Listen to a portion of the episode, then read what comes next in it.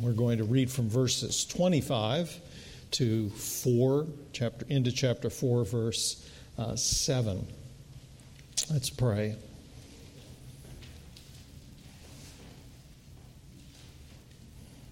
Gracious Heavenly Father, there's such at once simplicity in the gospel that even a small child can understand it and respond to it. And yet there's such richness and depth that it speaks to every part of human existence.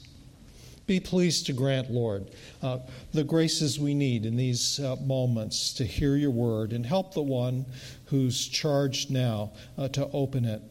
May you free us from distractions, allow us uh, to be able uh, to hear what you would say to us this morning. For we pray in Christ's name. Amen. Verse 25 of the third chapter But now that faith has come, we are no longer under a guardian. For in Christ Jesus you are all sons of God through faith.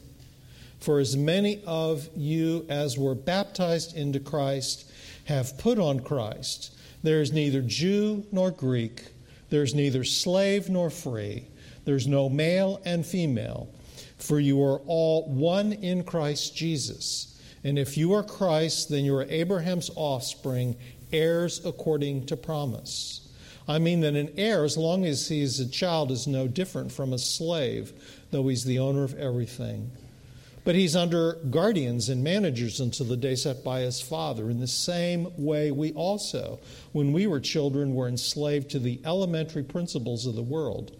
But when the fullness of time had come, God sent his Son, born of a woman, born under the law, to redeem those who were under the law, so that we might receive adoption as sons. And because you're sons, God has sent the Spirit of His Son into your hearts, crying, Abba, Father. So you are no longer a slave, but a son, and if a son, then an heir through God.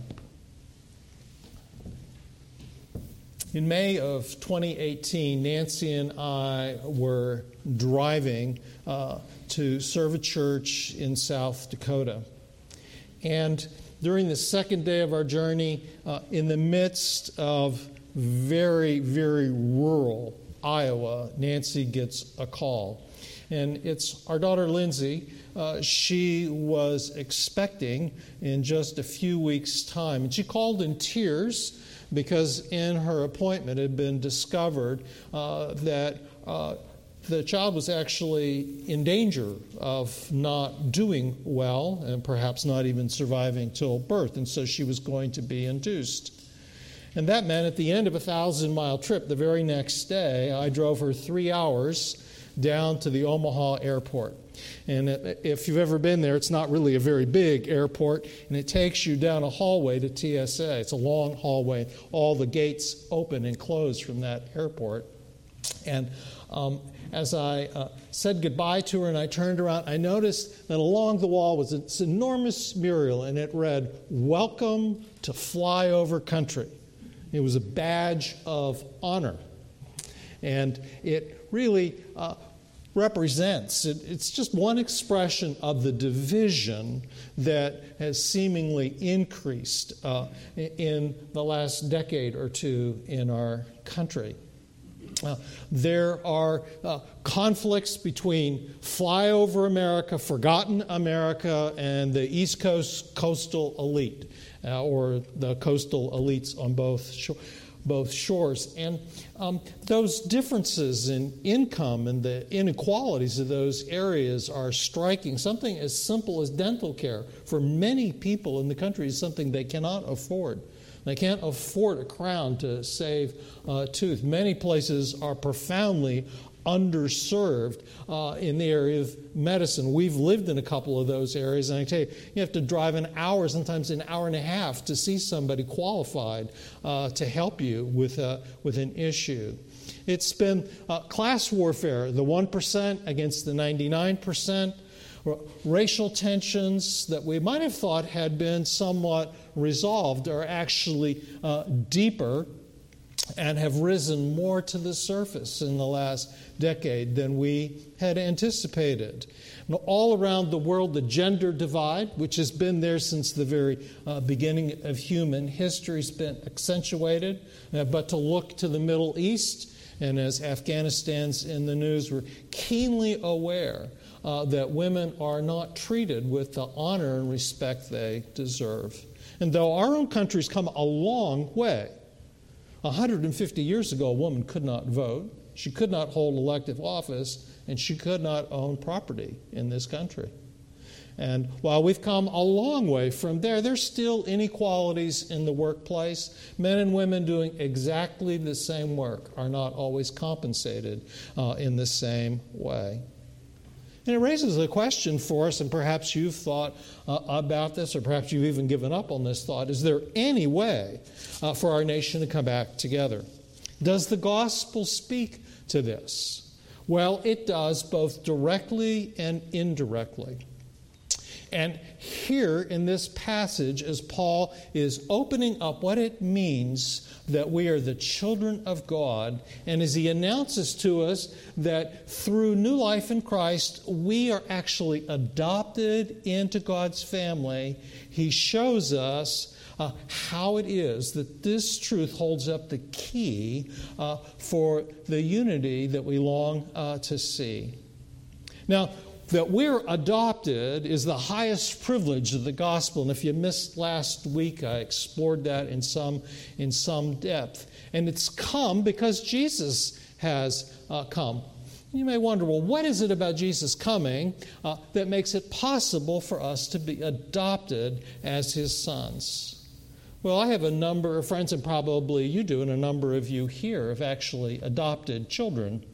And we can draw some parallels uh, between the process of adoption of a child and being adopted into the family of God.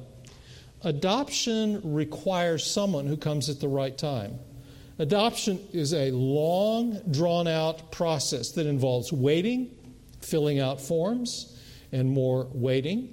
You might think it might be quick when a parent decides to adopt a child, but it involves a lot. And in a similar way, Paul writes here in verse 4 of chapter 4 God sent his Son when the fullness of time had come, just at the right moment.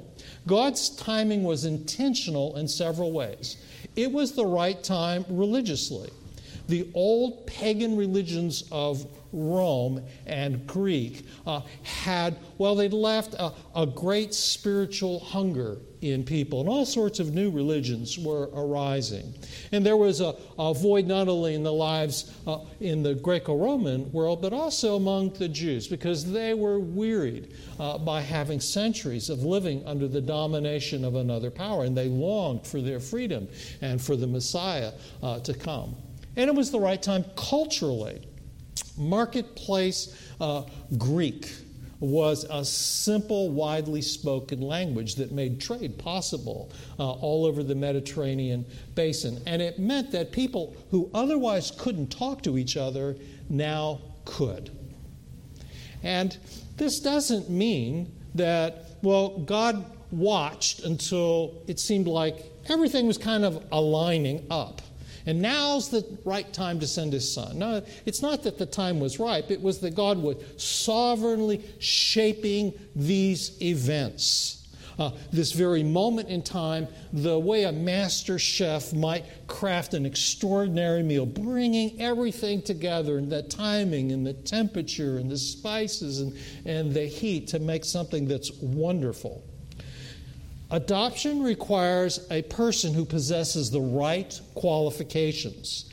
In order to adopt, you have to undergo extensive screening, background checks, your finances get a look at, people who know you fill out uh, reference forms, and social workers will come to visit you in your home. And then, of course, there's the lawyers. They have to be paid as well.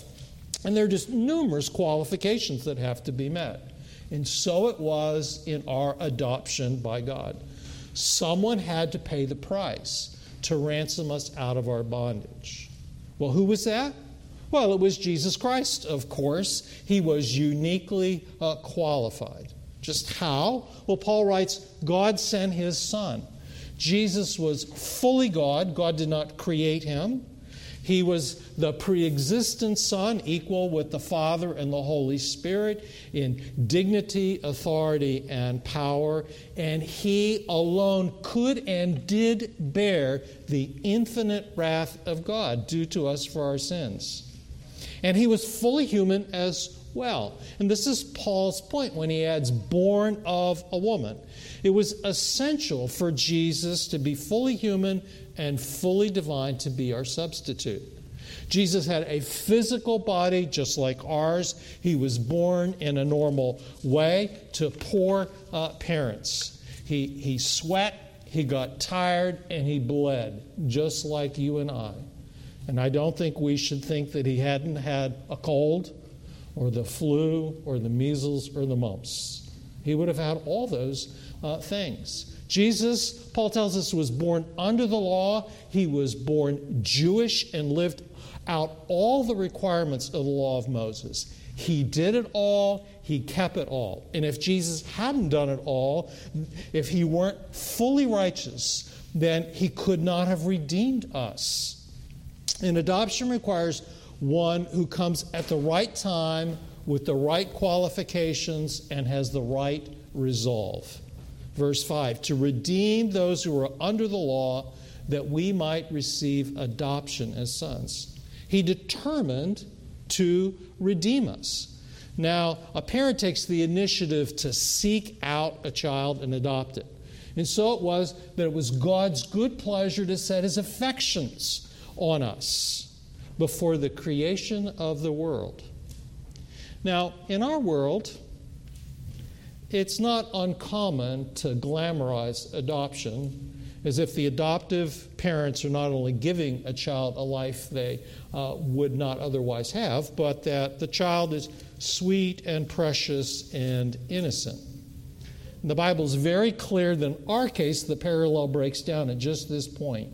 We are neither sweet nor innocent. Now, Russell uh, Moore is an adoptive parent, and some of you may recognize his name. And he uh, develops this picture for us just this way. Imagine for a moment you are adopting a child, and as you meet with the social worker in the last stages of the process, you're told that this 12 year old boy has been in and out of psychotherapy since he was three. He persists in burning things, attempting repeatedly to skin animals alive. He acts out sexually, although she doesn't explain exactly what that means. And then she continues with a little family history. The boy's father, grandfather, great grandfather, and great great grandfather all had histories of violence, ranging from spousal abuse to serial murder. And each of them ended their own lives. Would you want this child? If you brought them home, uh, how would you feel about them playing with their children? Would you be a little nervous when they looked in the kitchen at the knives? Would you leave them alone with your daughter watching uh, TV? Well, and then Morris says, I want to tell you who the problematic 12 year old boy is. He's you and he's me. That's what the gospel is telling us. Now, I know it may sound like an exaggeration, but when you look at the cross, you see the horror of the wrath of God being poured out on Jesus Christ. You see the reality, the truth about us in our sinful, fallen state. Jesus determined to redeem us, He died to rescue us. Now, what does this have to do with uh, overcoming the divisions of race and status and class and gender? Well, it's the good news and the bad news of the gospel that levels everybody we all stand uh, on the same footing before God if we've come uh, to God in faith through Christ. The bad news humbles our pride, and the good news gives us a new identity that, well, it demotes the normal, the ordinary ways uh, that we define our identity, and it creates for us an experience of a new kind of unity. Now, in traditional societies, and we don't live in one, although some of you may have come from one, you are who you are because of your family, your name, your wealth, your tribe, your people, your race, your nationality, your ethnicity. And you live your life for that group identity. You are expected to make sacrifices uh, to guard that identity. Now, in modern society, which most of us grew up in, and uh, this is the society of America, you decide who you're going to be. In other words, you create or manufacture your identity based on your choices and accomplishments, your sexual preferences, what groups you associate, your hobbies, uh, your interest, the work you choose. Now, in the traditional uh, society, uh, identity is very confining and it generates a kind of exclusiveness. It says, My group is better than your group. In a modern one, it has the feel of weightlessness because it's self chosen. At some level, it's like the plot of a novel, and we know it. And so it has to be defended. Psychologically, there's something in us that needs to defend that our choices are the right choices for me. And it creates isolation and uh, boredom. It's, it's rootless. And so, both the traditional approach and the contemporary approach to finding identity are rooted in and produce pride. And pride tends to lead, especially in traditional uh, understanding, to conflicts. And in the traditional one, even the shedding of blood. I don't know that the, the contemporary one's uh, free from conflicts, but it's especially uh, subject to the kind of pride that produces a kind of superficial community. Yes, you spend time with people who share your hobbies, but you have no real unity uh, with them. It simply can't overcome any other divisions. Just think about all the ways that people try to overcome uh, division. There's borders and armies. In fact, the Soviet Union imposed uh, many borders with their armies over people that had nothing in common. The English uh, did this in Africa, uh, in the Middle East, after World War II, trying to make nations out of tribal groups who had nothing in common and hate each other to this uh, day. Um, we do it. Uh, through education, integration, cross cultural exchanges, the United Nations, multiculturalism. But none of these has brought people together. In fact, uh, what we have is still, in our world, one group trying to gain advantage over the other. In other words, to gain power over those who would differ from them. It's only the gospel that can break down these walls.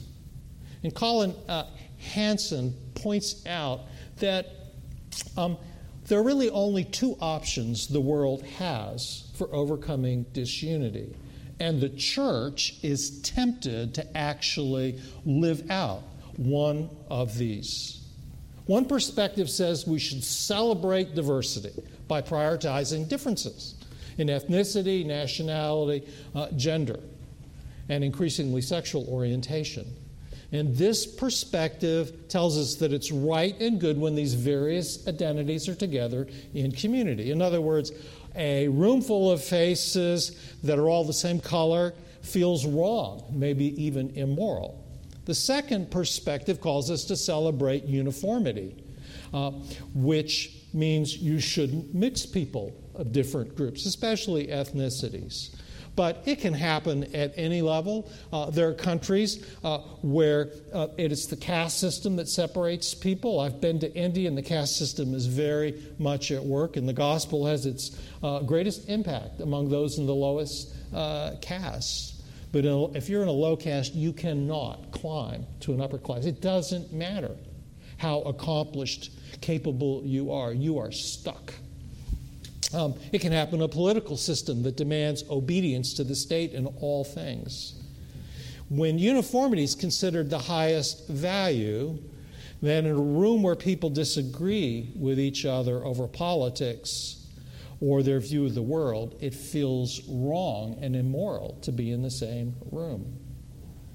You see, these two perspectives, diversity and uniformity, may seem to be pushing in opposite directions, but their differences obscure one fundamental underlying similarity. And it's more obvious with uniformity that there's an exclusivity going on. The way you get to uniformity is you just push out the people who are not like you. But you know, that works out like this. You know, if you put the wrong uh, sign in your yard, or don't go to the right church, or associate with people from the wrong caste, you're excluded uh, from that community. And the same thing happens in the push toward diversity, because it's only a certain kind of diversity that's allowed. You can be from a different ethnicity, but you can't disagree on sexual ethics. You can be proud to come from another country, but you can't support the wrong political party. When the church follows either of these patterns, and actually there are churches that follow each of these uh, patterns, although they usually have nothing to do with each other, it doesn't get noticed by the world. Why? Well, because you don't need to come to church to experience either of these uh, patterns. You can join a protest march or a political party if you want to share ideological zeal. You can join a sports team or a gaming community if you want people uh, to enjoy a pleasure uh, with. You can go down to the coffee shop and uh, join a group of older people who want to uh, gripe. Maybe gripe about their health, gripe about the community, gripe about the world's uh, problems. Um, the church is not noticed by the world when it looks like one of these kinds of groups. You see, the church that got noticed in the ancient world was the church that brought together people who don't normally associate with each other tax collectors and zealots, sinners and Pharisees. That's what made the early church so strange and some said it turned the world upside down. You see, only the gospel can break these divisions down. The bad news of the gospel destroys our pride because it reveals how helpless and hopeless we are, just as Russell Moore put it with his illustration, The 12 Year Old Boy. And the good news of the gospel that we're gifted with new life and a new identity uh, means that we can be one with people who are unlike us because we have a higher status and identity that we can share in common.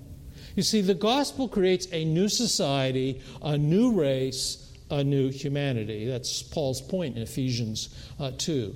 And the church, in which race, social class, wealth, and gender are demoted, they become secondary, just as our manufactured identities too which are really just based on our preferences and accomplishments.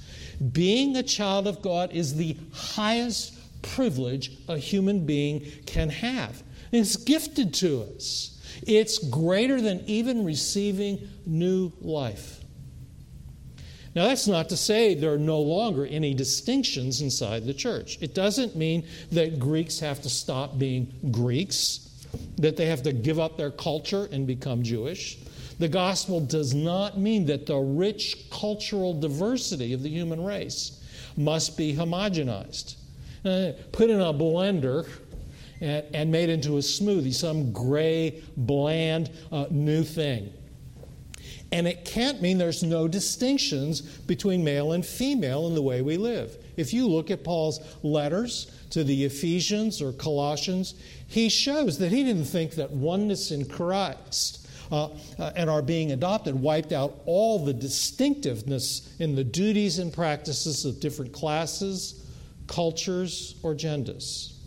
We don't all become interchangeable, but we are all one. Now, the gospel has social implications, and by this I mean I am a Christian before I'm anything else. That is my primary unchanging identity. It's the one part of my identity that can't be lost. I can lose everything else, and this is still true. And it's not devastating, because the most valuable identity will always be mine. And it means that all the barriers that separate people in the world into warring factions come down in Christ. The barrier of culture, neither Jew nor Greek. Cultural divisions have no place in the church of Christ because people don't need to leave their culture to be accepted by God. And so we should accept them. We should, with, uh, we should not relate to people thinking one group, they have a, a culture or way of doing things that's superior to another. Inside the church, we should associate, love, and learn from others across racial, racial and cultural uh, barriers. Now, the church hasn't done a very good job of this in many places and many times. And America is not doing really a very good job in the area of race. Most of our churches are very, very divided racially. And it's really a sign of, well, how shackled the gospel has become to our culture. And one of the reasons this is so, one of the reasons that the church is not multi ethnic is because we as individuals aren't living multi ethnic lives. We don't have meaningful friendships with people who are really different than us. If we did, if we really related to people who were very different than us, it would, well, it would challenge a lot of our pride that our way, our culture, uh, our way of thinking and acting is the only way or even the best way. In God's gracious providence, uh, uh, we moved next door when I was a child to a Chinese family, and uh, John uh, is my uh, friend of the most years. And when John was in high school, he regularly encountered the hatred of white people in my high school because he was Chinese. And um, uh, he, in fact, uh, received a very severe injury uh, to his arm as a result of that uh, hatred. And it's been through our friendship that I've come to see, in part, what life is like uh, for him. And it's still a learning process. Nancy's uh, brother in law, uh, Jimmy's African American, and her eyes through the years have become increasingly open to his experience of life, though he's a university professor.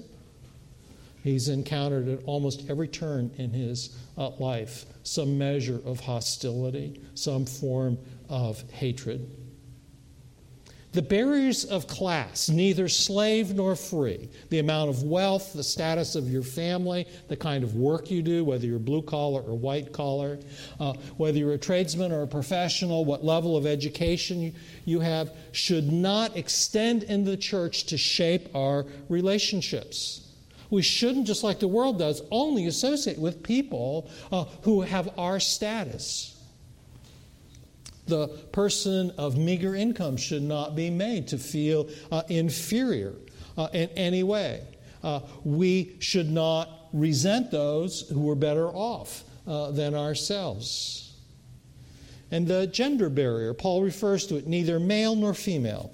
Now, in Paul's day, women were viewed as absolutely inferior to men. In the ancient world, is a lot more like Saudi Arabia and Afghanistan than anything you and I have experienced. There's a, a Jewish prayer that scholars often uh, cite uh, when they come to this text, and it goes like this Blessed be God that He did not make me a Gentile. Blessed be God that He did not make me ignorant or a slave. Blessed be God that He did not make me a woman. And even today, uh, the application of this principle is controversial all men and women are equal before God in Christ Jesus. They've all received the Holy Spirit. They're all given gifts by the same Holy Spirit. They are all members of the body of Christ, and they are essential to the body of Christ. If we are to be strong, if we are to grow to maturity, if we are to be the witnesses to Christ and His work as uh, we are called to do, just as essential as any man. And this raises a question. Well, what are the implications of this for society as a whole? Well, the oneness of slave and free in Christ doesn't mean that Paul advocated the abolition of slavery. He calls slaves to serve their masters as if they were serving Christ. Now, he does add in one of his letters if you can get free, you know, take your freedom by all means. But the implications are just that they are implications. Paul does not command the slave owner uh, Philemon to free his slave Onesimus, but he does call him his brother. And F.F. F. Bruce uh, makes a note in his commentary there was an Onesimus in that time who became a bishop. And it's entirely possible that Philemon submitted to Onesimus, his slave, in the areas of the life of the church. Paul hints at the equality of slave and free, um, but he doesn't call for a slave revolt. No, it took centuries for the gospel uh, to work out the implications. Uh, in Britain, it took uh, many centuries and a lifetime for uh, William Wilberforce. Uh, who was motivated by the gospel uh, to actually legally abolish the slave trade in England. It might seem obvious to us, and especially as we think about the fact that all human beings bear the image of God, that no person is property and therefore no one should be a slave. But it was not obvious to many, many people in the 18th, 17th, 16th centuries. In the long run, the trueness of the, our oneness in Christ, because we're adopted, affects the way Christians relate and live in a society. So the freedom of the gospel has to change our attitude toward everything in life. That's why this letter is so radical.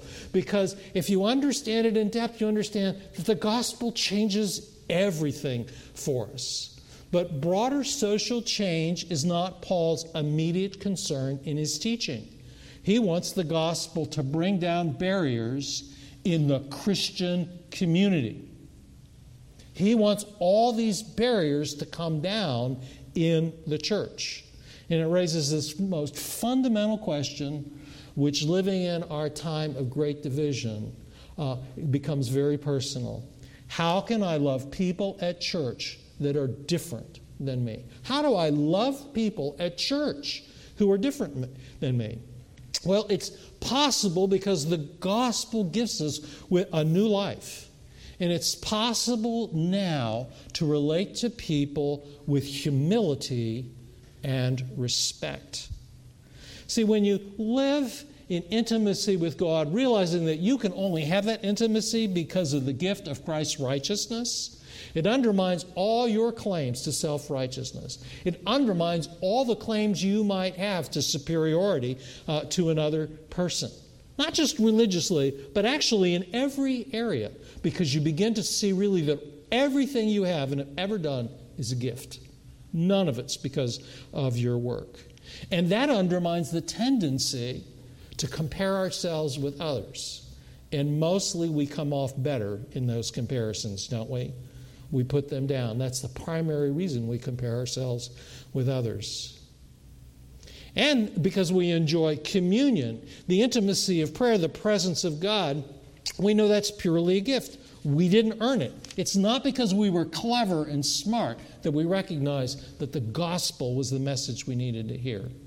And so we can actually value others. We can listen and learn from those who are different. We can see that we need each other uh, and that working together uh, to accomplish uh, Christ's goals for us is greater than working alone. That's true of us here. We need each other. If we don't understand that, we just act like, uh, you know, the big toes need to meet over here, and, and the left feet over here, and, and the, the heads over there, and, and, and so on. It's just, we make a shambles of what the New Testament teaches us about the church. You see, our adoption leads us to see uh, people and accept them the way that Jesus does. And that means that, like Jesus, who talked with the Samaritan woman at the well, uh, who was different than him ethnically, racially, religiously, and in gender, and loved her, is how we ought to relate to people, especially in the church. Jesus accepted her, he spoke the truth to her, he loved her, and we can do the same. Politics and the pandemic have stressed many congregations to the breaking point. It is a very, very difficult season. And most pastors are burdened by what the church is experiencing. And it might seem easier to look for a church where everyone thinks, votes, and sins in exactly the same way you do. But in fact, it's better for your spiritual growth to relate to people who are different than you, to honor people whose abilities differ from yours, to hope all things in love, to maintain the unity of the Spirit in the bond of peace, and to respect the zealot and the tax collector who sit next to you. See, it's a church like that that grabs the world's attention. It's a church like that that Laurel and PG and Montgomery and Anne Arundel County and Howard County needs. And this is a church like the one to come. God's vision for the church is set out in Revelation 7. And it's this passage I want to read as we move uh, to the table. After this, I looked, and behold, a great multitude that no one could number from every nation, from all tribes and peoples and languages, standing before the throne and before the Lamb, clothed in white robes with palm branches in their hands, and crying out in a loud voice Salvation belongs to our God, who sits on the throne and to the Lamb. And all the angels were standing around the throne and around the elders and the four living creatures. And they fell on their faces before the throne and worshiped God, saying, Amen. Blessing and glory and wisdom and thanksgiving and honor and power and might be to our God forever and ever. Amen. Let's pray. Gracious Heavenly Father, cause our hearts to burn with this vision, cause us to rise above uh, the forces around us, the worldliness around us, and let us uh, model what we see in Jesus, what we see in the early church. For Lord, we long to see the world turned upside down once again. For we pray in Christ's name. Amen.